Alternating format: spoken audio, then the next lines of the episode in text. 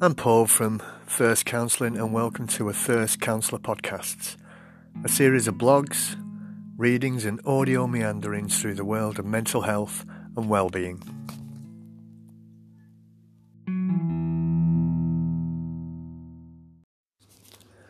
Hi, and welcome. I wanted to talk this week about connection. Um, so it's a bit of a drift away from the the subjects that I've been talking about recently. One of the reasons why I've kind of found myself thinking a lot about connections is because uh, a number of things have happened recently, and I guess over the last year I've been thinking a lot about um, a lot of nostalgia trips. You know, about connections to people, connections to the past, um, connections to the here and now recently we've had Mother's Day, and for some people, Mother's Day is an opportunity to spend time connecting with that important role model in a person's life. But for other people, equally, it can be a really quite painful reminder of that connection that's no longer there. You know, as we think about the family that we're connected to and the friends that we're connected to or were connected to. You know, we're now living in an unparalleled time at the point in our lives where we're the most connected to the world that we've ever been. We can contact a friend immediately, wherever we are, with a mobile phone. Um, we can reach across the world. We can watch live footage of things happening on the other side of the planet. We can comment on that. We can um, put our opinions out there on the internet. We can connect in so many different ways. And these connections can become frayed and broken and repaired. And so I wanted to explore that a little bit this week in looking about some of the difficulties that some people might experience with connection and also trying to maybe emphasize the importance and the part that it plays in our lives. Franklin D. Roosevelt former President of the United States of America, said, If civilization is to survive, we must cultivate the science of human relationships, the ability of all peoples, of all kinds, to live together in the same world at peace. In his book, Eternal Echoes Exploring Our Hunger to Belong, John O'Donohue writes about connection in the prologue. The hunger to belong is at the heart of our nature.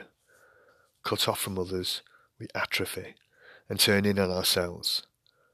Mostly we do not need to make an issue of belonging. When we belong, we take it for granted. Merely to be excluded or to sense rejection hurts. When we become isolated, we are prone to being damaged. Our minds lose their flexibility and natural kindness. We become vulnerable to fear and negativity. A sense of belonging, however, suggests warmth, understanding, and embrace. The ancient and eternal values of human life truth, unity, goodness, justice, beauty, and love are all statements of true belonging. Our hunger to belong is a longing to bridge the gulf that exists between isolation and intimacy. Distance awakes longing, closeness is belonging. Everyone longs for intimacy and dreams of a nest of belonging in which one is embraced, seen, and loved. Something within each of us cries out for belonging. We can all have the world has to offer in terms of status, achievements, and possessions, yet, without a true sense of belonging, our lives feel empty and pointless. When clients sometimes come to therapy, quite often themes that come up are around the relationships that they've had or that they're having and the difficulty that they may be having with those. I've often spoken with clients about their difficulties with past relationships, such as with their parents, issues with how they were raised as a child. I recently worked with a client who'd had a number of difficulties with their father growing up. And as a result of that, the, the impact of of that connection that it had on, on the client's life had been greatly exaggerated and formulated a part of who they were today. they'd struggled to demonstrate and show their emotions. They'd been brought up to believe a certain way of behaving and a certain way of acting, and the expectations that they then felt they needed to show their children um, was equally becoming damaging. And it was only through exploring this in the in the therapy room that they were able to kind of identify the the limiting and the damaging messages that they'd received growing up and the realization that that wasn't how they wanted to be. They wanted to break that cycle to change that cycle. Our relationships are our biggest connection to anything. Sometimes our earliest relationships, our relationships with our mother and our father, uh, can very much set us on a certain road. Now, whether that be a, a, a helpful relationship or an unhelpful relationship, it can have, you know, many different effects. For this particular client, and that it had been a very, very negative and somewhat painful experience. And it was only through exploring this in therapy were they able to understand the impact of the relationship uh, and look at ways of limiting the the negative effects that that was having on them now and start to look at new and different ways to create different relationships with their own children.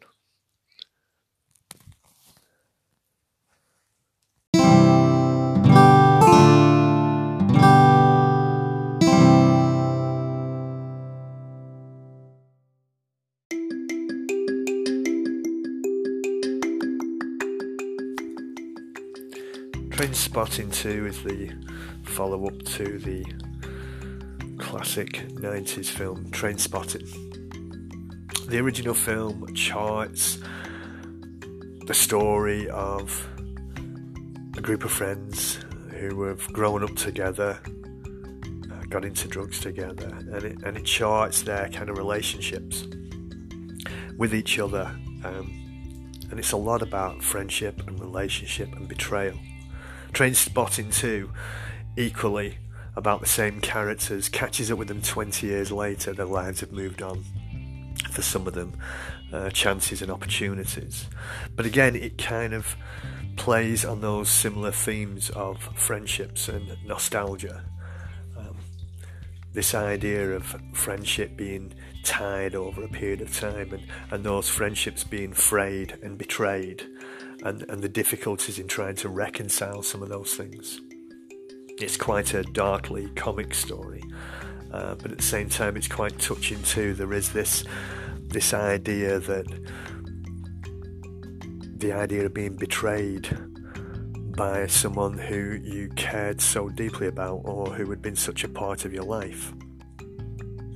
And the possibility of trying to make some kind of recompense to try and uh, build that back up but at the same time, in that you know, there's this this frustration, this unresolved anger um, to want to kind of get one back over on the other person. It's brilliantly portrayed by Ewan McGregor, um, and Ewan Bremner is particularly fantastic in it, and Robert Carlyle as Begbie is uh, amazing, and Jonny Lee Miller as Sick Boy Now Simon. Um, massively betrayed by Renton's acts of robbery from the first film. It plays upon friendships and relationships and really looks at what those friendships and relationships meant. Uh, and as they try and kind of, you know, exist in this grown up adult world, trying to move on from some of those uh, past hurts and past pains proves to be really difficult. It's a very nostalgia filled film, especially for those who remember the original movie Trainspotting. Um, but it does sort of demonstrate the importance of relationships and connections and about how those relationships can impact upon people's lives and the, the choices that they then go on to make. Uh, so I'd recommend people go out there uh, and watch Trainspotting 2, if only just to follow up on the original movie, but also to see some of those deeper themes of connection and relationship.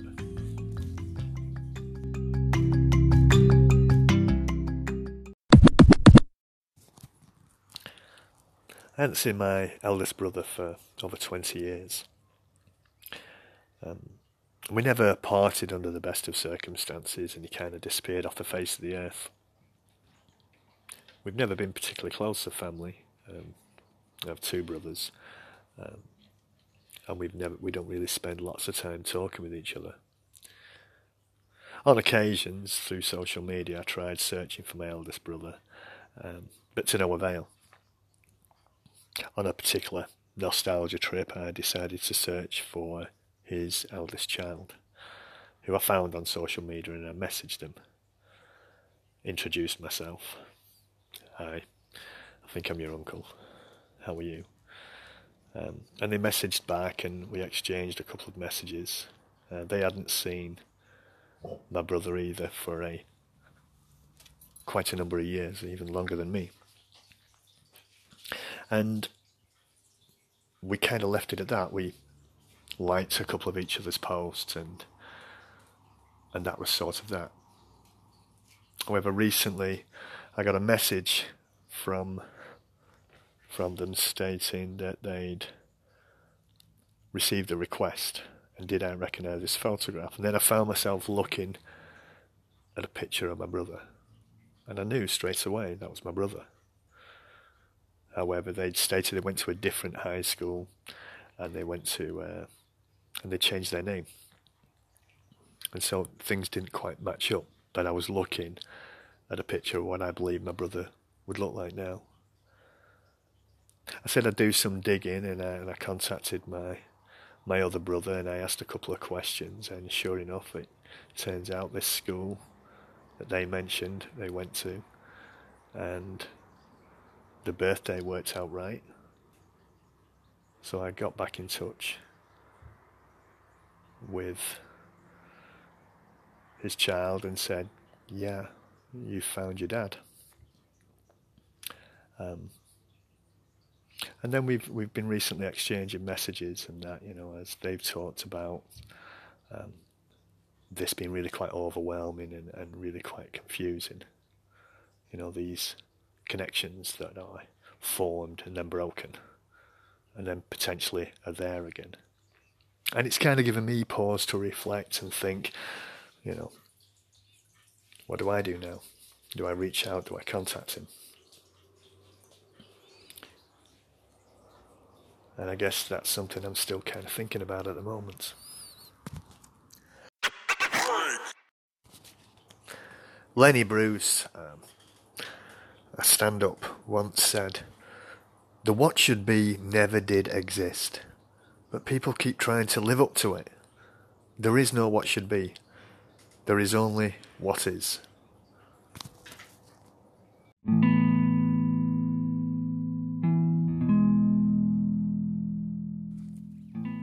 Back in September, I wrote a blog about looking back into the past. Um, so I'll read it now. Look back, don't stare, I was once told. It resonated with me as someone who spent so much time looking back with shame and regret, fearful of looking forward and making mistakes, looking back over the myriad of ones I'd previously made, completely oblivious to the here and now. I recently went back to my hometown to visit a friend. Me and my daughter arrived at this friend's house. Now, this friendship has spanned over five decades, which in itself is an achievement. As he marvelled at how tall my daughter was becoming since we last met, I was shocked at how his 15 year old son was now taller than me, which is no mean feat. The passage of time is an amazing thing. When taken in small chunks and analysed, it becomes a beautiful trip down memory lane, an exercise in two people taking an imaginary walk back down our past, comparing perceptions and recollections and fine tuning some of the less well remembered experiences. The following day, when we left, we went into the town where I grew up. Here I explained to my daughter about my childhood, walking through the shopping mall with my mum.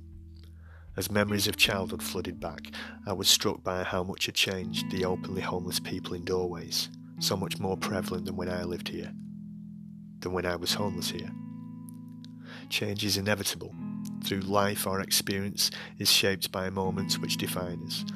Here was I, now almost two decades later, showing my daughter images of her father from my memories. Before we left, we went back to McDonald's for a quick visit to the toilet. Whilst I waited outside for her, a woman in her forties, clearly riddled with addiction, came up to me and begged for some spare change. She never recognised me as I gave her some change. Years previously, amidst my own addiction, she was known as a sex worker, which fed her addiction. An attractive, slim woman in her twenties. It was clear to see how the passage of time had eroded her pretty face. It was now ruddy and bloated. As she stumbled towards a ladies' toilet, I became aware of how much time moves us.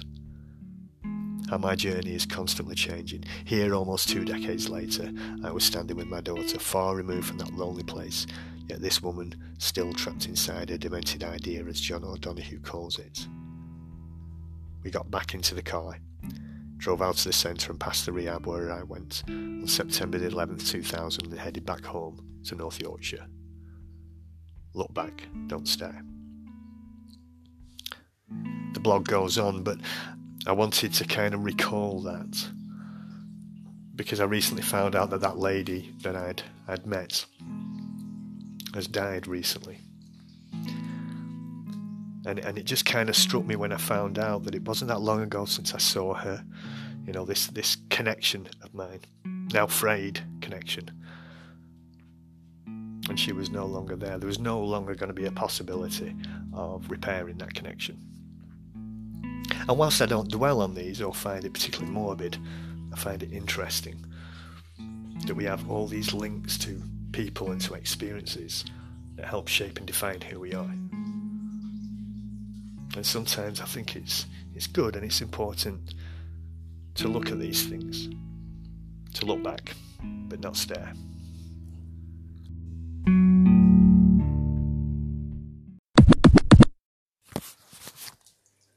We are who we are as a result of the experiences that we've had and the connections that we've made. I've talked about this in the past on podcasts and in blogs.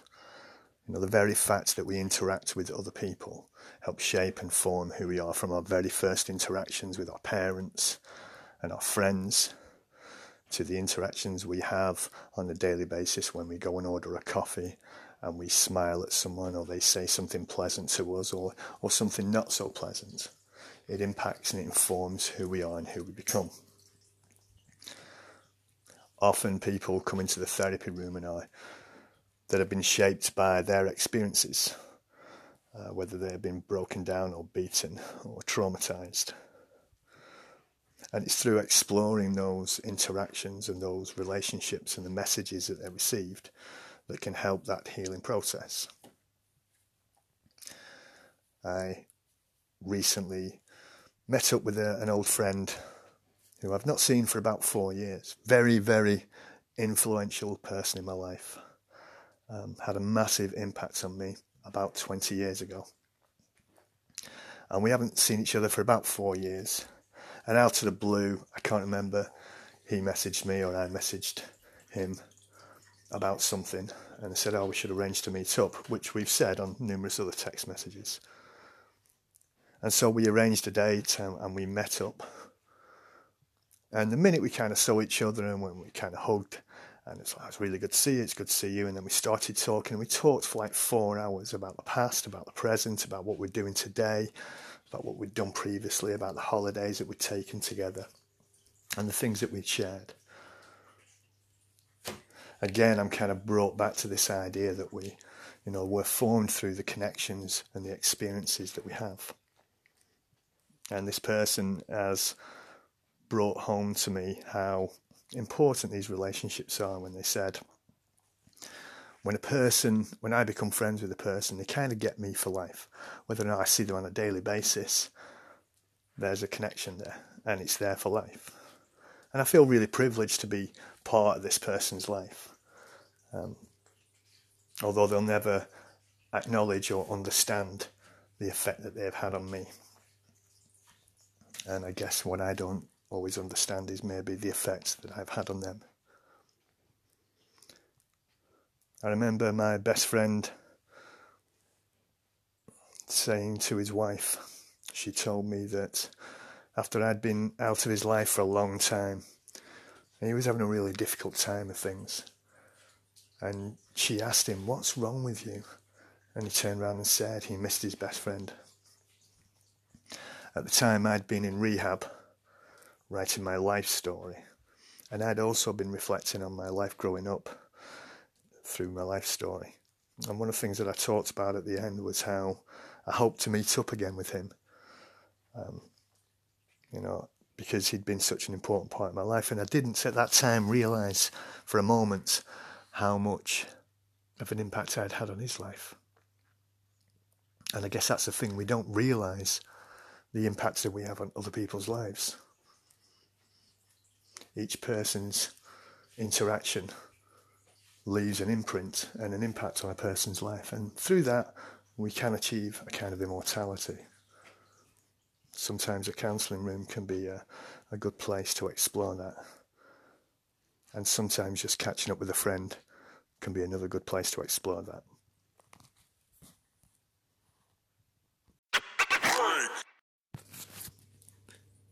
Jean Michel Jarre said, We all think we are connected to the world now, but we're not talking to our neighbours anymore.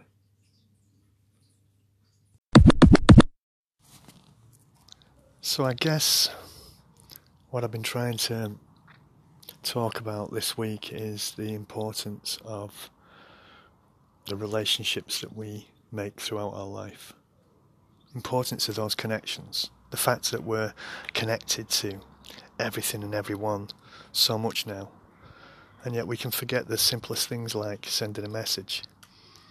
I talked recently on a podcast about how I'd not spoken to my brother for years um, and then I phoned him up one day, and, and his first thought was, What's wrong? And there was nothing wrong. I just told him, You know, we haven't spoken for a while. I thought we'd speak. And we chatted, and it was good to catch up. You know, um, my best friend recently uh, coined a phrase nostalgia notes. A bit like aeronauts exploring the sky or astronauts exploring space nostalgia notes explore their lives, their past, their presence, the things that have led them to where they are now. And clients that come into my counselling room are often exploring their childhood or their current relationships and exploring the connections within those and the impacts that those connections have had on their on their current situation and how to best understand and move forward with those. So maybe this podcast will give you an opportunity to kind of explore some of your connections, some of the ways that you've been influenced, whether it be through your family, through your friends, uh, through music, through film. And you'll probably find that you've been influenced by quite a lot of these things, as have I. I hope it's been of some use to you. Uh, I hope you've got something out of it. Until next time.